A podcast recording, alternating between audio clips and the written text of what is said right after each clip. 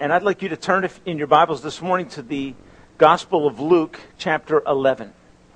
Gospel of Luke, chapter 11. This will be the second discussion in our series, Cultivating a Habit of Prayer. Okay, as we've started the new year, we've been wanting to do this, place an emphasis on the means of grace that God has given to the church to encourage them to become what God wants us to be. And the two primary means that God has given us, both of these directed, empowered, filled by the Spirit of God, are the means of the Word of God, taken in on a regular basis, and the means of prayer that we participate in with God on a regular basis. So, Luke chapter 11 brings us to our second discussion about prayer as a means of God's sustaining grace. Verse 1 of Luke 11. It says, One day, Jesus was praying in a certain place. And this, as you go through the Gospel of Luke, I think you'll find on nine occasions Jesus in prayer. Okay, it doesn't mean he only prayed nine times, but it is to say this. It is regularly acknowledged as you work your way through the Gospels that Jesus was, in fact, a man who prayed. When he finished, one of his disciples said to him, Lord, teach us to pray, just as John taught his disciples. And so apparently John had shared with his, his disciples, his followers, how to pray, how to seek the presence of God. And the followers of Jesus are now saying to Jesus, Jesus, teach us to pray. So they would, they would observe him going off, spending time in solitude with the Father. And when he would come back, they came to him in this occasion saying, Lord, teach us to pray. Teach us to lay hold of God. Teach us to lay hold of our Father in heaven. He said to them, when you pray, say, Father, hallowed be your name. Your kingdom come. Give us this day our daily bread. Forgive us our sins as we forgive everyone who sins against us. And lead us not into temptation. Now, what you're going to notice as I'm reading that is that that sounds like an abridged version of what you have memorized as the Lord's Prayer, right? And the reason for that is in Matthew you have an extended version of the Lord's Prayer. In Luke you have somewhat more of an abridged version. I think here's what's important. Okay? The Lord's Prayer was given as a model for prayer, a pattern that we could follow. And so as we look at it, I don't think that God is overly concerned that we follow this order in prayer, but what he has done is given us priorities, things that should be part of our prayer life. Okay, so when Matthew records it, when Luke records it, Luke gives more of an abridged or smaller, condensed version of it. Matthew gives a more extended version of it. Both of them lean in this same direction of giving us ideas and thoughts about what should be present in our prayer life. Okay, what are the characteristics of effective prayer? So this morning I want us to look, first of all, at this pattern of prayer, and then we'll move on to the kind of prayer that God answers, and then the motive behind praying Christian living. Okay, so first let's look at this, this pattern for prayer. I think it's obvious by the fact that the disciples asked this question. It's obvious that they felt in some way ignorant about the prayer life of Jesus. They felt that they needed instruction in order to cultivate an effective prayer life. And I think in them asking this question, we learn something very simple, and it's something like this, okay? We can learn to pray. We can grow in our experience of prayer with God. And so the disciples come, and what they sense apparently is some sort of a lack in their relationship in praying to God. Now, my guess is they were praying men at some level. Okay? They had a practice of prayer, but they felt that their practice of prayer in some way felt short. So they came to Jesus and said, Lord, teach us to pray. And here's the way I envision it. I envision it something like this. Okay, the disciples have a practice of prayer, and we all know that it is easier to give guidance to something that is moving than it is to give guidance to something that is static. Okay? So when you, uh, as a parent, were teaching your child to ride a bike, you would put them on the seat of the bike and you would start moving the bike. You wouldn't sit there and say, okay, then you turn like this and you just start to feel the balance sitting static. Why? Because nothing happens. Okay, so what, what do you do? You get them on the bike and you start them moving, and as you start them moving, they begin to feel what it's like to ride a bike. Okay, so their, their practice of riding the bike, as you teach them, it grows and they eventually become proficient in that experience. Okay, I think the same thing is true in prayer. We can, may come to God this morning. We may say, as I look at verse 1, okay, I may want to say to God this morning, Lord, teach me to pray. I need help in that area of my Christian experience. I want to become more faithful. I want to become more informed as I come into your presence and seek your help. And so this text, I think, is calling us to, as Christians, have a practice of prayer, but it also calls us to realize that we can grow in our understanding of our prayer experience with God. And so this morning, my desire is again not to seek to bring conviction about prayerlessness. Okay, if you are prayerless, you probably don't need someone to increase your conviction about that. Okay, but what do I need? I need an understanding of the importance of prayer, of its place in my life as a Christian. And I need to do what? Start practicing on a more regular basis a life of prayer. And as I begin to ride the bike of prayer, what happens? It's easier for God to guide me by His Word and by the Spirit in my experience of prayer life before Him. Okay, so I want to encourage you to cultivate a prayer life. To do that and to help his disciples, Jesus gave a pattern or model of prayer. Now, what I want to say is this I don't believe that the pattern is rigid. Okay? I believe that it is a flexible model. So that the recording of it is different in Matthew than it is in Luke. Why? Because the disciples didn't understand this to be a prayer that we were only to pray from memory exactly. It was to be a, as Matthew 6 says, pray like this. Okay? Say something along these lines. Say something like this. So it's, it's not meant to be rigid, it's not formal, but it is highly relational. Okay? And from the start, you find that this pattern for prayer that Jesus is giving is fundamentally about our personal relationship with Him and how that works out. Now, when I say that, I'm not saying that praying the Lord's Prayer from memory is wrong. Okay, it's good to memorize this prayer and to pray this prayer and to say this prayer before God. But let this prayer be a starting point. Let it be the hand is still on the seat of the bike and moving you along to the letting go and beginning to go into a deeper relationship with God in prayer. So let's take this model of prayer, and I want to break it into four statements. And John Stott kind of suggests these ideas for the Lord's Prayer. The Lord's Prayer involves a look up, a look ahead, a look within, and a look around. Okay, so I want to just I want to look at this prayer from four different perspectives. Okay, and let's just work our way through what it says. When you pray, Jesus said, say, our Father. And I'm going to add in the parts that you have memorized, okay, so that we can kind of maintain some sense of continuity because otherwise you're going to be frustrated. You're going to be thinking that next word that's in Matthew. So as I quote it, I'm going to say it that way. Our Father in heaven. This is what? This is in prayer the look up. Okay, it's the vertical focus that motivates and assures us in our prayer life. Okay, our Father in heaven. To say that God is our Father in heaven is to say that He is the one who is the creator of all things that we see.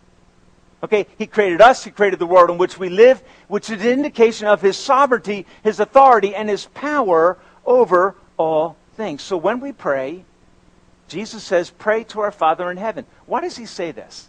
I think the fundamental reason is this to remind us of who we pray to the power of God.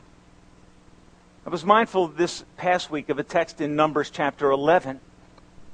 It's a story after Israel has come out of the world, out of Egypt by the power of God. They've come into the wilderness. They're begging Moses for meat, right?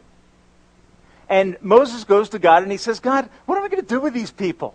I'm frustrated with them. They're starting to aggravate me. And I'm getting, he, he was getting nervous. So he comes to God and he lays this problem, this situation on the table. God's response to Moses is fascinating.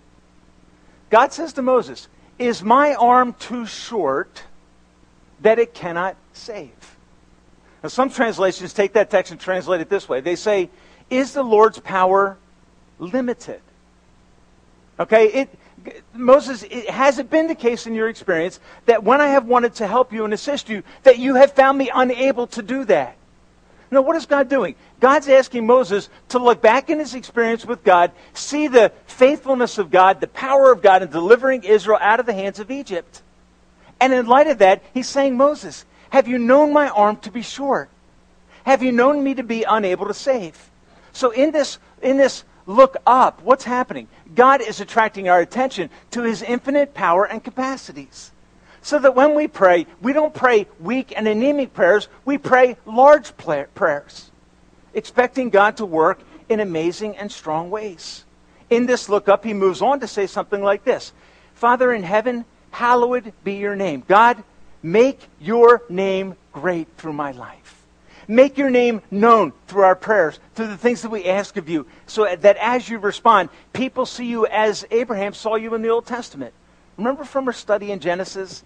Abraham saw God as God Almighty. He saw God as his provider. He saw God as the God who sees. Okay, so the, what is, hallowed be your name. God, make your name known through my life. All right, that's a prayer that God wants to honor and bless a prayer that asks for God's name to be exalted. And then he says, Say, Your kingdom come, your will be done on earth as it is in heaven. This is a fascinating statement. Father, thy kingdom come, thy will be done on earth as it is in heaven. What is that a prayer of? As we look up and see who God is, I think it's something like this. I think it is a response of total surrender to the power and presence of God in our lives that as we would first look up to him in prayer, what we would find is an acknowledgement, a, a reassurance of his fundamental power, of his incredible attributes, Lord Almighty, the God who sees, God our provider. We would see him in those ways. Okay, and that will orient our hearts so that when we begin to pray, okay, this look up has changed us. Okay, and that's why God says to Moses, Moses, you're coming, you're expressing doubt and fear. Is my arm short? Is my arm too weak to save you? Have you ever known me to be that way? And the answer has to be, as you read through the rest of Numbers 11, the answer is that God indeed brought quail from the ocean, fed the people of Israel, and Moses stood there absolutely astonished. Why? Because what did he say? He said to God in Numbers 11, verse 21, he said, There are 600,000 men, not counting women and children, on foot. And you say, I will give them meat to eat for a whole month.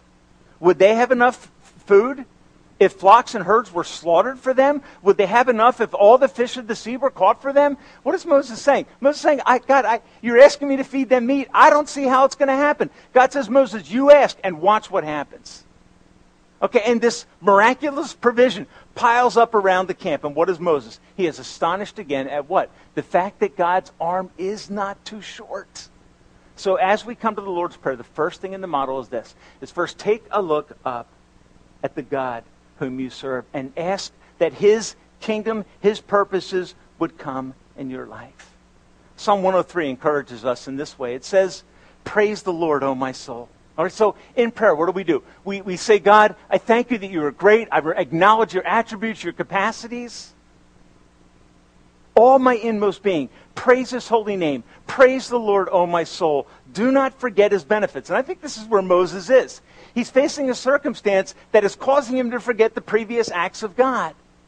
And what does the psalmist say? He says, Oh, my soul, don't forget all of his benefits. He forgives your sin. He heals your diseases. He redeems your life from the pit. And he crowns you with love and compassion.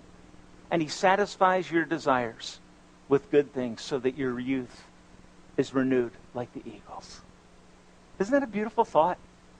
And see, the psalmist is saying, when I come to God in prayer, I spend some time, I look up and I find strength renewed. And when I find strength renewed and hope encouraged and the power of God clearly seen, then I say, okay, God, do your will on earth. Do your will through my life. I surrender to your awesome power and authority, and I love you as my Father who is in heaven. Would you pray like that? And then verse 3. He says, Give us each day our daily bread. Most of you know the translation for this could simply be, God, give us bread for the day, which is a reflection back to what? It's a reflection back to the Old Testament in the book of Exodus when God provided manna for the people of Israel on a daily basis. Bread for the day. Okay? And so what is this? I believe this is a look ahead. It looks into tomorrow. What are we supposed to do with tomorrow? You know what Jesus said? He said, Tomorrow has enough trouble for itself. So, what do you do with tomorrow? As you look ahead, you know what? In prayer, you give it over to God. In prayer, you say, God, I'm going to need you to meet my needs tomorrow. I'm going to need your help to face this circumstance tomorrow. I'm going to need you to help me face things that are unexpected in my life tomorrow. So it's the, it's the look ahead that says, God, meet my needs on a daily basis. And so the second thing that he says in this look ahead is And lead us, or I'm sorry, he says, forgive us our sins as we forgive everyone who sins against us, and lead us not into temptation. So I find in this look ahead two prayers prayer for God's provision, and underneath, prayer for God's protection. Lead us not into temptation. Okay, so what is the psalmist saying? Psalmist is saying, God, I need your provision for tomorrow, and I need your protection for tomorrow. This sounds a lot like, I believe, what Paul says in Philippians 4 6. He says, Don't be anxious about tomorrow, about your life, but in everything, by prayer, with thanksgiving, let your request be made known to God, and then the peace of God, which passes all understanding, will keep your heart, guard your heart and mind in Christ Jesus. Now, here's what jumps out to me about this text: as we look forward to tomorrow, what does Jesus say, or what does Paul say? What does Jesus say? In everything, by prayer and supplication, let your request be made known to God. Let God know that you need His help. Let God know that you need His assistance. Just, just as you look down the road, don't panic about things, okay? Which is what we tend to do. We tend to get concerned about future inevitabilities. We know that one day sickness is coming into our life, pain is coming into our life, struggles do come into our life. And what do we do as we look down the road? Jesus is saying, Trust me with tomorrow. Ask me to provide for your daily bread. Ask me to protect you from the inevitable temptations that come in a fallen world. Pray because I believe, as Jesus said, each day has enough trouble of its own. Okay, so what do I need? I need to ask God, God, meet my needs today and I need to trust you with the circumstances that I will face tomorrow. So that is, if you will, the look ahead down the road as we see anticipated needs, anticipated fears, anticipated hopes, opportunities, duties, problems. Okay, all those kinds of things come into our life as Christians. And Jesus is saying, ask God to give you his provision, ask God to give you his protection. At the beginning of verse 4, Jesus gives this very simple directive. He says, Forgive us our sins, for we also forgive everyone who sins against us. Okay, what is this? Okay, so I got to look up. I have to look out at the needs of daily life. And now where's the look go? The look goes in. Okay? In prayer, what are we to do? We're to examine our hearts before God. Okay? And if we find, and when we find shortcomings, failures, sins in our lives, what do we do with that? Do we turn and walk away and walk away from God saying, God, I'm a failure, I've sinned again? No, you know what we do? We go to God and we say, God, look, here are areas that I've identified where I've fallen short of your will and purpose. Here are sins in my life. What does God want you to do? You know, Jesus says, Jesus says this. He says, ask God, forgive us our sins. And as we sung so beautifully this morning, when we do, what happens? The blood of Jesus Christ, his Son, covers over our sins and cleanses us from all unrighteousness and suits us to ask God for his help. So when you pray, take a look within. Allow the Word of God that is to be coupled with your prayer life. Allow that Word of God to ruthlessly examine your heart. Let it expose. Let it show you the issues that are there so that God then can listen to you as you respond to Him and say, God, as I read this text, I understand that this sin is present in my life. I need your forgiveness so that I don't lose fellowship with God. David's warning kind of hangs over this text, doesn't it? If I regard iniquity in my heart, David said, the Lord won't hear me. So what do I do? Okay, I go to Him with this prayer saying, Father, forgive me. And if we confess our sin in that kind of a way with a humble heart, the promise of God is that He will indeed forgive us and cleanse us from all unrighteousness. Psalm 51 may help us in this prayer. Here's the way the psalmist said it after he had sinned with Bathsheba, David. He said, God, have mercy on me. Have mercy on me. You know what mercy is? Mercy is withholding what is deserved. So David humbles himself in the presence of God, and here's what he simply says He says, God, have mercy upon me. God, in your grace, don't give me what I deserve. It's powerful, isn't it? Don't give me what I deserve. And then here's what he says. And, and so you might go to God. You might look in your life today and say, you know what? I know there's an area of sin in my life that I need to confess and take to God. Go to God and say, God, have mercy upon me. And then he says, according to your unfailing love, according to your great compassion, blot out my transgressions. Okay, wipe out my sin. Well, see, that's the prayer of a bold child to their heavenly Father, isn't it? It's the ability to acknowledge that, yes, I have fallen short, but your mercy is great. And according to your loving faithfulness to me, blot out my sin. That's what the psalmist says. He says, Wash me from all my iniquity, cleanse me from all my sin. I know my transgression. My sin is before me. Do you see this, folks? Where's the psalmist doing this? He's doing this in the presence of God. Why? Because he's counting on God's faithfulness, on God's promise to fulfill that if we pray, Father, forgive me, that he will do that. I think this is so beautiful and so powerful. The inward look that is present here will humble us and draw our gaze upward to the cross, to the grace of God, to the blood of Christ that cleanses us from all of our sin. So that as we pray, we, we look up and we remember who God is, our Father in heaven. We look around and we see that life is full of needs that can sometimes cause us to fear and be anxious. You know what Jesus says? He says, ask God to meet your needs today and give tomorrow to Him. And he says, if, if in the process of praying you identify sin in your heart, you find shortcomings or weaknesses, and I think it's really not an if, it's a when. Take it to him. Ask him to forgive you. And what's he going to do? His promise is he'll forgive you. And then the last look that I think is recommended here is the look around. Because our prayer life isn't simply to be about our own needs. Okay, it's not to be about our own needs, it's also to be about intercession.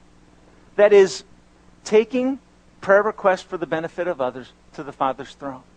In Luke 22, I believe that Jesus demonstrates this kind of prayer that looks around at the needs of others.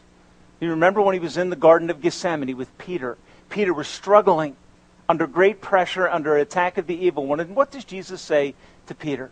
Jesus says to Peter, I have prayed for you. Right? What is Jesus doing? He's ministering intercession for his disciples.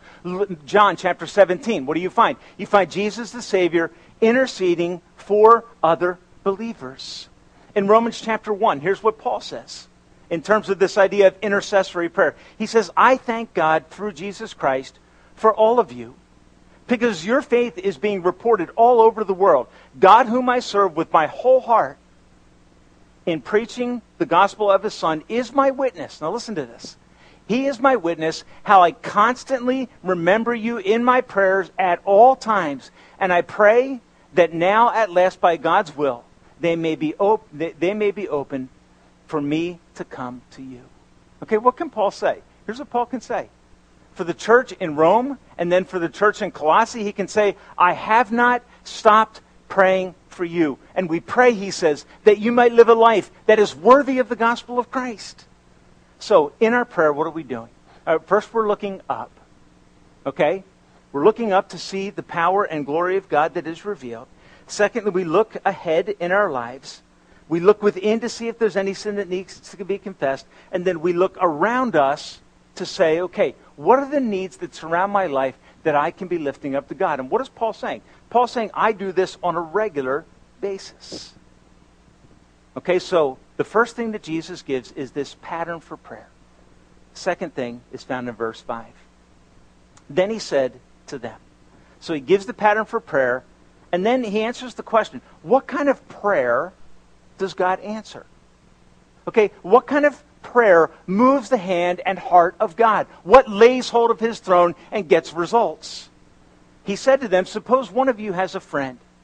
He goes in to him at midnight and says, Friend, lend me three loaves of bread, because a friend of mine on a journey has come to me and I have nothing to set before him. Now, in our culture, what would we say? We'd say to the friend that has come with a need, Hey, you can just go right down the road. There's a McDonald's that's open 24 hours a day.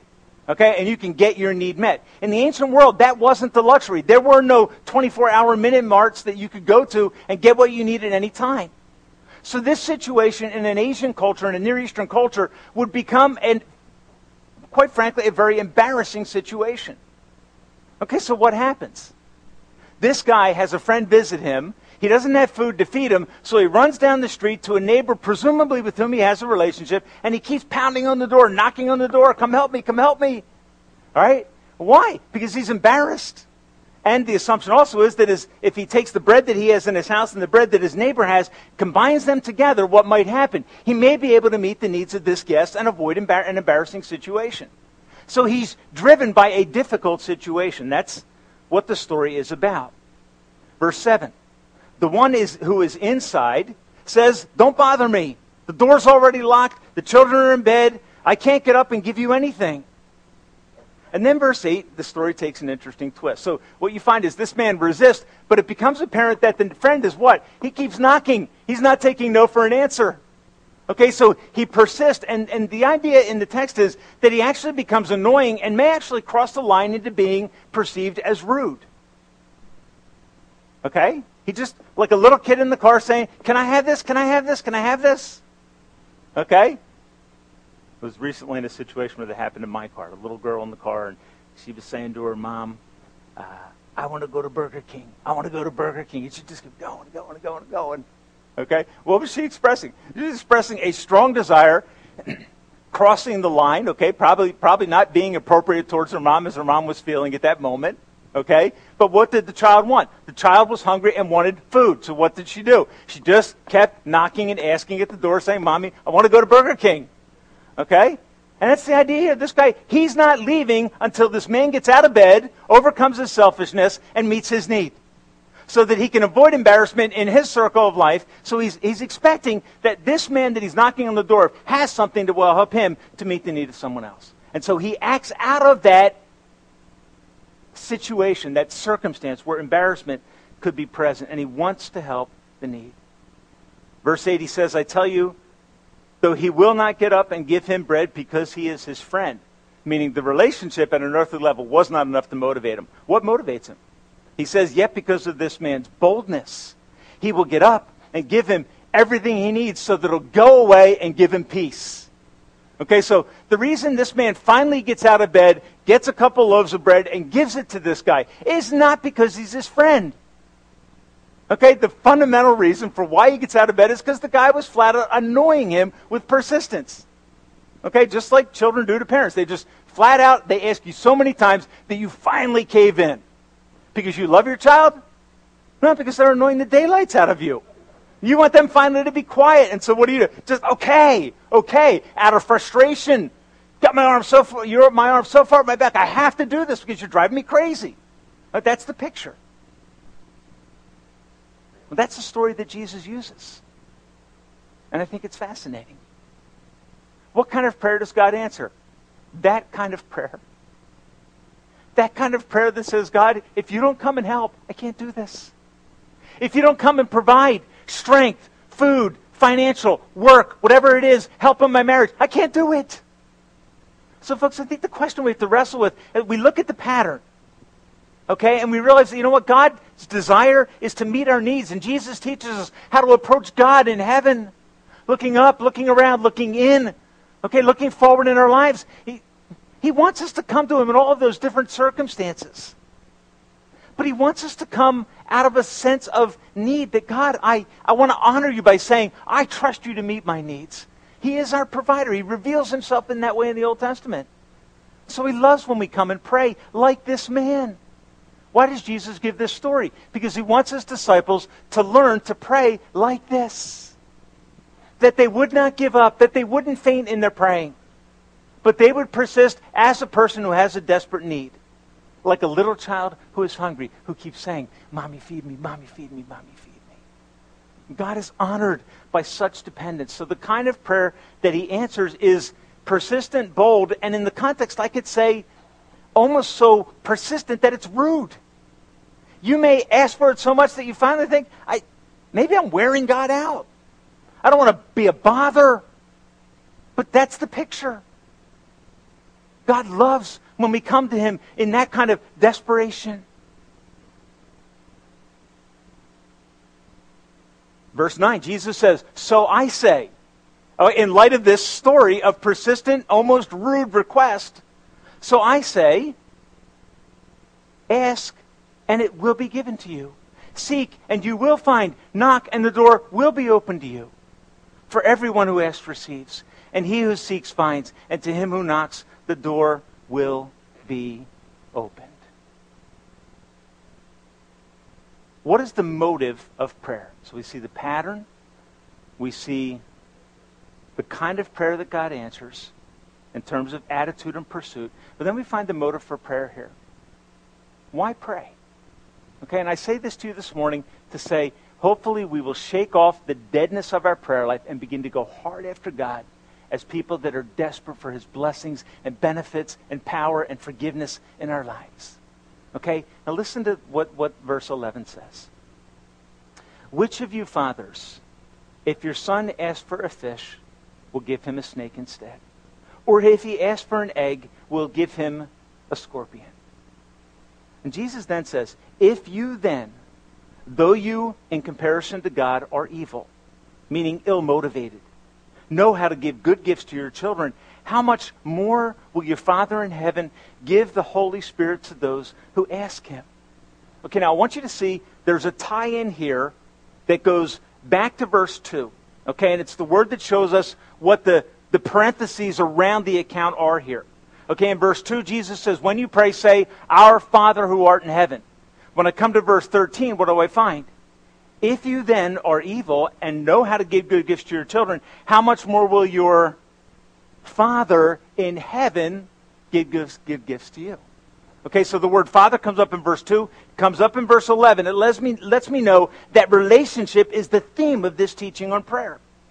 Okay, our relationship with God is what fundamentally and primarily should motivate us to pray. So the first motive for prayer is God is our Father. And prayer, in this sense, is deeply relational. Okay, it is expected that when a child has a genuine, real need, they cry out to their father. What's father going to do? Because of his parental responsibility and love and affection, he's going to respond and meet that need. And so when we come to God, we need to come, first of all, because he is our father, in a sense that is very relational, the emphasis on sonship. I think of what James says in James 4 4. He says, You draw near to God, and God's going to draw near to you. That's what Jesus is saying in this text, isn't he? Come, knock at the door of heaven, fall at the throne of heaven, and ask God to work in your life. Ask God to do the impossible in your life. Because he is his father. He will come near. And he saved you for this relationship. Another thought that emerges is God is in God in heaven is for you. Okay, now in this story, the man who's being bothered by the person in need, he finally responds because he's he just he's tired. He's worn out. Okay? Jesus says then, how much more will your Father in heaven? How much quicker, how much more lovingly will he respond to you as you come to him in prayer? So folks, I think what God is saying is don't be shy.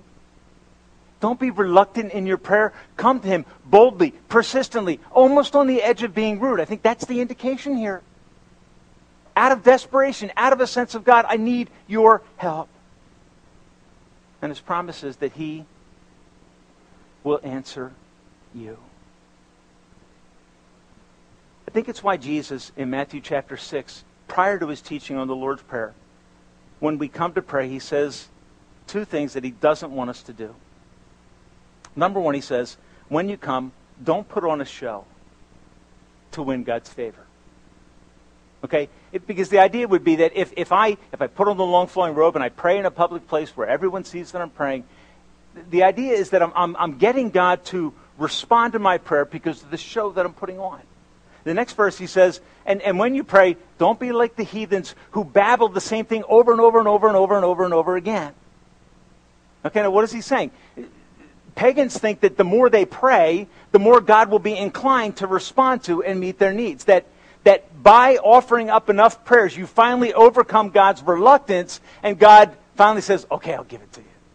And it's kind of a bit of a game. You know what Jesus is saying? He's saying, God is your father. He's not like the man in the house who's put himself to bed, who is ready, who is now bothered. Now, folks, here's the truth. Okay? Every time you approach God as your father with a serious, genuine need, you know what his response is? His response will always be to, in some way, respond to that need. Okay? He, he's not, I mean, I remember when I was a teenager, there were things that I might want from my dad, and I'd, I'd be kind of measuring his mood to determine whether that was a good time to ask him. I don't know if any of you remember doing that with your parents. Okay, is this a good time? I know what is this a good time to ask? Can you kind of measure the circumstances? Folks, here's an awesome thing. God is not fickle in that way. He's not subject to ups and downs emotionally. He is the same yesterday, today, and forever. So that when you come to pray to him, you don't have to worry, well, he, he might be, you know, off sleeping or he might be eating dinner. Or he might no. He doesn't have any of those needs. He, he, he's never come up short in relationship to power. He's never run short on finances. He's never run short on resources. So what do we do? We come to him boldly. We come like a little child who doesn't think those things through and just keeps hammering the door saying, Help me, help me, help me. Okay, but what I, what I want you to know is this that as you pray, you pray out of a relationship to a Father in heaven who is for you, and He is a God who invites us to pray. So I think the thrust of verse 9 and 10 is this. So I say to you, ask, Jesus says. So I say to you, seek. So I say to you, knock. Okay, what, what's the indication? The indication that God invites us. Come into my presence. Bring your needs. Bring your requests. Offer them up to me. I am mighty to save. I desire to work in response to the cry of your heart. The amazing truth is something like this. In prayer, our human weakness encounters the divine omnipotent power of God. And folks, only when you and I see how weak we are will we begin to pray. Okay, when we understand our weakness, our ineffectiveness apart from the power of God, it's then that we will pray and say, God, guide me, lead me. We'll ask, we'll seek, we'll knock on a regular basis seeking the help of a God who invites us to pray, seeking the help of a God who is for us, seeking the help of God who is committed to being our Father. And so we pray out of this relationship. This is a text that contains clear promises about prayer. God answers bold prayers. So pray boldly, not weak prayers that get weak results. Pray big prayers that get big results. Another truth, I think, is that many of God's purposes will only be done in answer to prayer. And isn't this exactly what Jesus says in the garden? He says, Father, glorify your name. Okay, a big prayer asking God to work in amazing ways. God's purposes will often only be done in answer to our prayers. God's power and love and capacities are unlimited. And so Jeremiah 33 and verse 3, what does he say to us? He says, Call to me, and I will answer you and show you great and mighty things that you could not understand. Because what he say? He's saying, when you come, call to me and ask for big things from God and expect him to move in glorious and powerful ways. Can I ask you this this morning? What concern, what circumstance, what fear, what sin, what struggle, what work, what financial need, what marital struggle Teenager, what relational struggle, what peer pressure are you facing this morning that you need to take to your Father who is in heaven? What is it? And when you identify what it is, rush into his presence and lay those needs in his very capable hands. Go ahead, ask, seek, knock, persist with God. Cultivate a practice of prayer. And I think that's what Jesus ultimately is saying to his disciples. They come, Lord, teach us to pray. Jesus says, when you pray, pray like this. Cultivate a practice of prayer. And the more you pray, the more efficiency and effectiveness you will find in that experience. And I love what it says at the end of this text. Jesus says, if, he says, he says, won't your Father much more graciously meet your needs by giving the Holy Spirit to those who ask him? Won't he much more give the Holy Spirit to those who ask Him. And I think the indication is something like this The Holy Spirit is the source of new birth. So when we pray, our first prayer that says, God, be merciful to me, a sinner, the Spirit of God comes in and is the source of new life. As we move on in our Christian experience, the Holy Spirit is the source of powerful and effective Christian living. So, uh, the, the book of Acts, chapter 1 and verse 8, it says, But you will receive power when the Holy Ghost comes upon you, and you will become my witnesses. You go into all the world, you'll make differences. So the Spirit of God comes in this text in response to what kind of prayer? A persistent, desperate, needy spirit that cries out to God.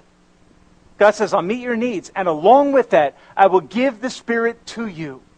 And when He comes, what does He do? He gives new life and He gives power to effectively live a life that will ultimately bring glory to Him. Practice praying, and God will respond. Andrew Murray said this. He said, Reading a book about prayer, listening to lectures, and talking about prayer is very good, but it will not teach you to pray. You get nothing without practice. Okay, you get nothing without practice. Now, here's what I think we need to encourage ourselves to do cultivate a habit and practice of prayer. Okay, just go to God on a regular basis. Carve out time. Get an appointment with God when you're going to go and meet with Him and ask Him very specifically to meet your needs. Glorify Him by this look up to Him. Look around, look in, look ahead. And as you do that, you're going to say, God, I need your help to effectively live this life. And what does he say he'll do? As you ask for all of those needs, he will also pour the work of the Spirit into your life and make you an effective Christian for his glory. Folks, this is what God wants to do. Okay? The question I would ask you this morning is this Will you practice praying? Because if you would get the bike of prayer moving in your life, you will find that it is much easier to guide the bike when you are praying and seeking to grow than when you are sitting statically, listening and thinking about the possibility of praying. Okay? I would illustrate it in this way. Okay?